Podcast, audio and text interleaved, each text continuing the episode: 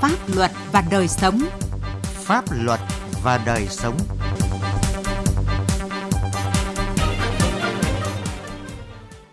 Kính chào quý vị và các bạn. Chương trình Pháp luật và đời sống hôm nay có những nội dung sau. Sản xuất buôn bán hàng giả là thuốc điều trị COVID-19 có thể đối diện mức án tử hình. Yêu cầu người dân chịu trách nhiệm trước pháp luật nếu từ chối tiêm vaccine, liệu có đúng luật? Pháp luật đồng hành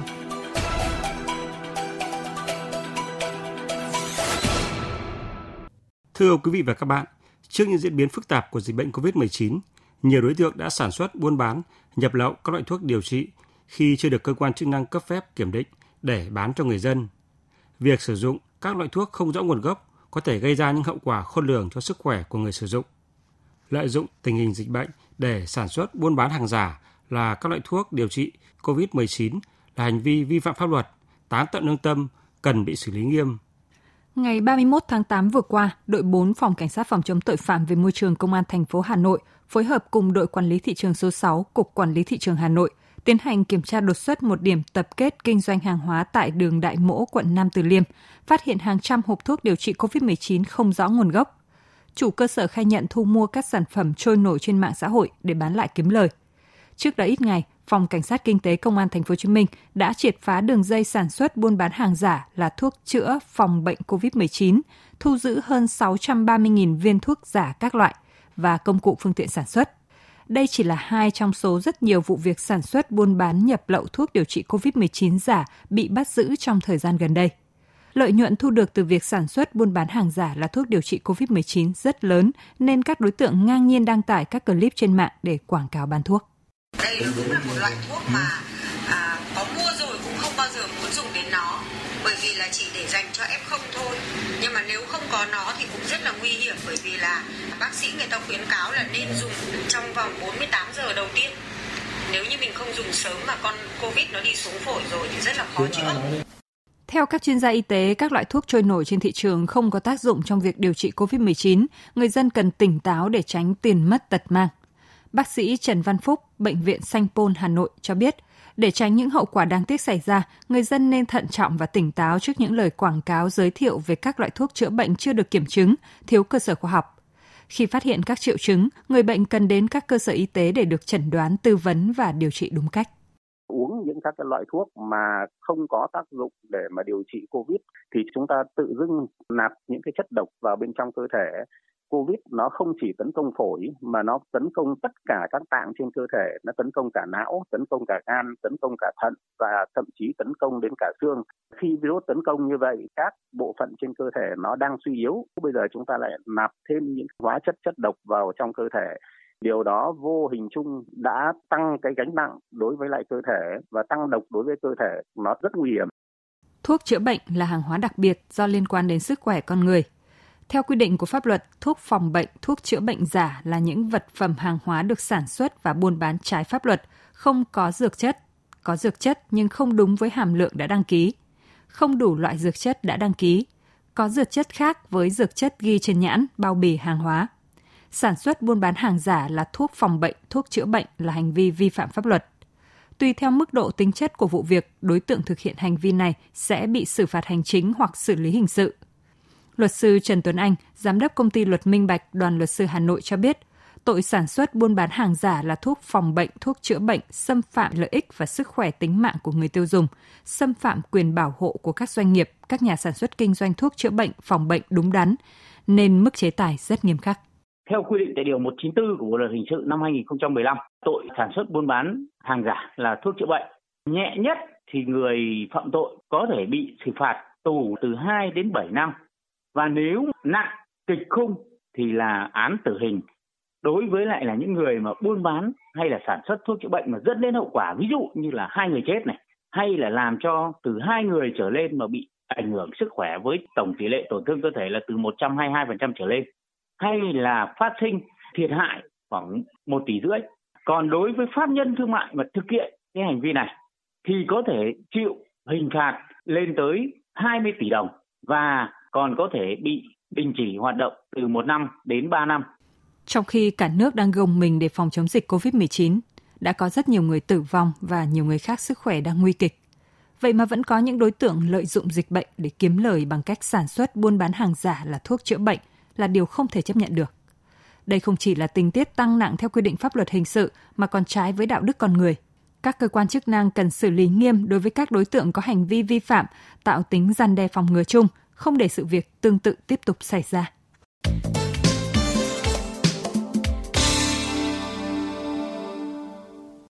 Thưa quý vị và các bạn, mới đây Ủy ban nhân dân phường Hoàng Liệt, quận Hoàng Mai, thành phố Hà Nội ra văn bản yêu cầu người dân nếu từ chối tiêm vaccine phòng COVID-19 thì phải ký cam kết chịu trách nhiệm trước pháp luật nếu là nguyên nhân làm lây lan dịch bệnh trong cộng đồng. Ngay sau khi vừa được ban hành, văn bản của Ủy ban nhân dân phường Hoàng Liệt đã nhận được nhiều ý kiến trái chiều của dư luận. Vậy nội dung của văn bản này có phù hợp với các quy định của pháp luật hiện hành hay không? Nhìn nhận vụ việc này dưới góc độ pháp lý, luật sư Diệp Năng Bình, trưởng văn phòng luật sư Tinh thông luật, đoàn luật sư thành phố Hồ Chí Minh viện dẫn khoản 1 điều 29 luật phòng chống bệnh truyền nhiễm quy định người có nguy cơ mắc bệnh truyền nhiễm tại vùng có dịch và đến vùng có dịch bắt buộc phải sử dụng vaccine sinh phẩm y tế đối với các bệnh có vaccine sinh phẩm y tế phòng bệnh. Điều này có nghĩa công dân sinh sống tại vùng có dịch thì phải sử dụng vaccine bắt buộc. Khoản 2 điều 30 Luật phòng chống bệnh truyền nhiễm quy định Bộ trưởng Bộ Y tế có trách nhiệm ban hành danh mục bệnh truyền nhiễm sử dụng vaccine sinh phẩm y tế bắt buộc quy định tại khoản 1 điều 29 của luật này. Tuy nhiên, theo luật sư Diệp Năng Bình, trong danh mục bệnh truyền nhiễm phải sử dụng vaccine sinh phẩm y tế bắt buộc của Bộ Y tế ban hành, không có bệnh COVID-19. Trong danh sách bệnh truyền nhiễm phải sử dụng vaccine sinh phẩm y tế bắt buộc được quy định tại thông tư số 38 năm 2017 của Bộ Y tế, gồm có là bạch hầu, nè, ho gà, sởi, tả, viêm não Nhật Bản B, bệnh dại, bại liệt và bệnh rubella. COVID-19 không nằm trong cái danh mục bệnh truyền nhiễm bắt buộc phải tiêm vaccine. Hiện nay cái việc tiêm chủng đang ở cái việc là kêu gọi cái sự tự nguyện của người dân. Cái việc mà ban hành những cái văn bản, những cái cam kết bắt người dân phải tuân thủ theo, đó là cái việc làm trái với quy định của pháp luật. Trong bối cảnh dịch bệnh COVID-19 diễn biến phức tạp, cuộc sống của người dân đang rất khó khăn, cần sự hỗ trợ của các cấp chính quyền, thì việc Ủy ban dân phường Hoàng Liệt ban hành văn bản yêu cầu người dân chịu trách nhiệm trước pháp luật nếu từ chối tiêm vaccine như đổ thêm dầu vào lửa. Bởi trước đó, trong công tác chỉ đạo phòng chống dịch COVID-19 đã có không ít trường hợp chính quyền ban hành văn bản không sát với thực tiễn cuộc sống, theo kiểu đánh đố, làm khó người dân. Để rồi, văn bản vừa ban hành hôm trước, hôm sau phải thu hồi.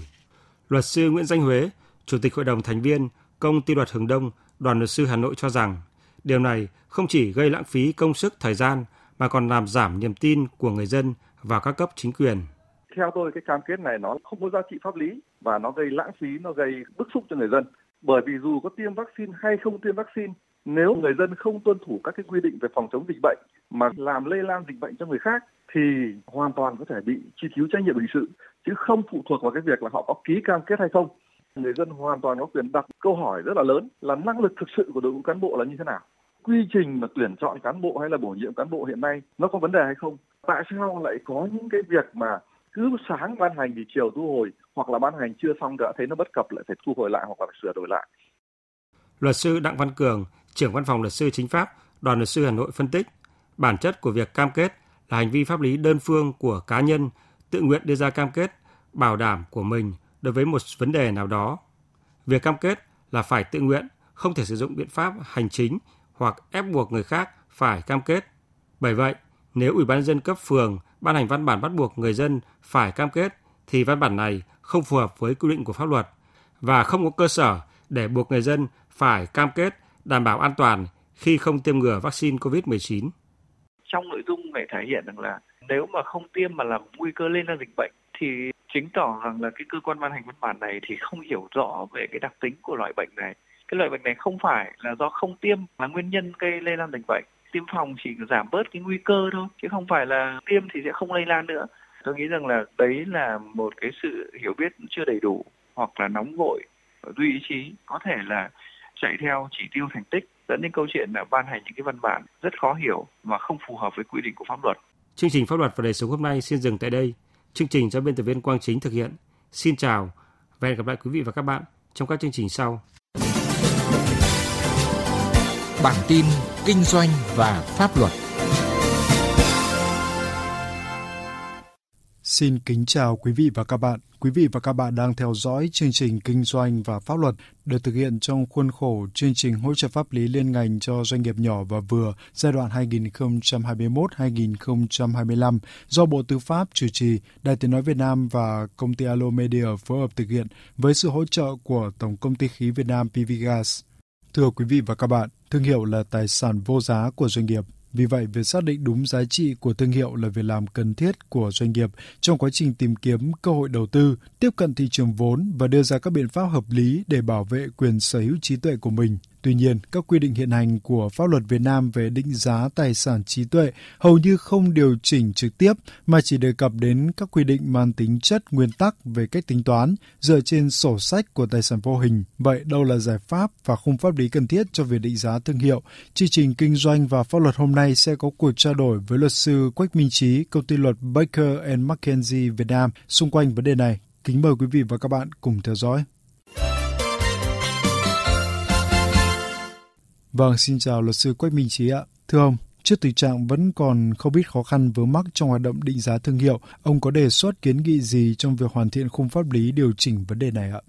Quy định của pháp luật Việt Nam hiện nay đã có những quy định về việc định giá thương hiệu nói riêng và định giá quyền sở hữu trí tuệ nói chung. Đã có rồi, đó là một số quy định trong luật doanh nghiệp, các quy định về cổ phần hóa. Tuy nhiên thì câu chuyện đặt ra đó là các quy định đấy nó rất là giải rác, đôi khi nó chỉ là một cái lời khẳng định trong cả một bộ luật rất là dày. Ví dụ như là luật doanh nghiệp thì chỉ có một, hai điều nhắc đến việc góp vốn bằng tài sản là quyền sở hữu trí tuệ hoặc là tài sản vô hình có thể khẳng định rằng nó quá sơ sài, nên có những quy định của pháp luật nó không chỉ là quy định về phương pháp định giá, mà cần cả các quy định của pháp luật liên quan đến việc định giá là công nhận và xem xét các kết luận định giá của các tổ chức trung gian hoặc là các tổ chức chuyên nghiệp ví dụ như Interbrand một tổ chức quốc tế khá là nổi tiếng trên thế giới. Việc xem xét và công nhận các kết quả như vậy sẽ mở đường cho các bên để sử dụng các cái tổ chức chuyên nghiệp trong hoặc ngoài nước khi có tranh chấp hoặc khi họ có nhu cầu chuyển nhượng thương hiệu hoặc tham gia các thương vụ M&A. Kiến nghị thứ hai đó là nên chăng chúng ta nên tham khảo quy định của các quốc gia đã đi trước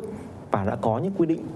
về định giá, hay là các cái quy định của các cái tổ chức quốc tế có uy tín. Ví dụ như tổ chức sở hữu trí tuệ quốc tế đã đưa ra một số các cái hướng dẫn cơ bản về định giá quyền sở hữu trí tuệ. Tôi cho rằng đấy là một trong những cái nguồn thông tin tham khảo hết sức quan trọng, có thể là việc định giá quá cao hoặc quá thấp gây thất thoát tài sản của nhà nước. Thì đấy là một cái hệ lụy tôi cho rằng cũng không hề nhỏ mà nhà làm luật cần phải tính tới. Đấy là một trong những lý do mà cần đưa ra thêm các quy định của pháp luật. Có thể không chỉ là những quy định về phương pháp định giá mà còn các quy định có liên quan về việc ghi nhận hay là khi nào thì công nhận và khi nào thì tòa án hoặc các cơ quan hữu quan được phép ghi nhận, được phép bác bỏ cái sự thỏa thuận của các bên về việc định giá tài sản sở hữu trí tuệ. Vâng, như vậy thì ông có lưu ý gì cho các doanh nghiệp để xác định giá trị thương hiệu một cách hiệu quả thưa ông?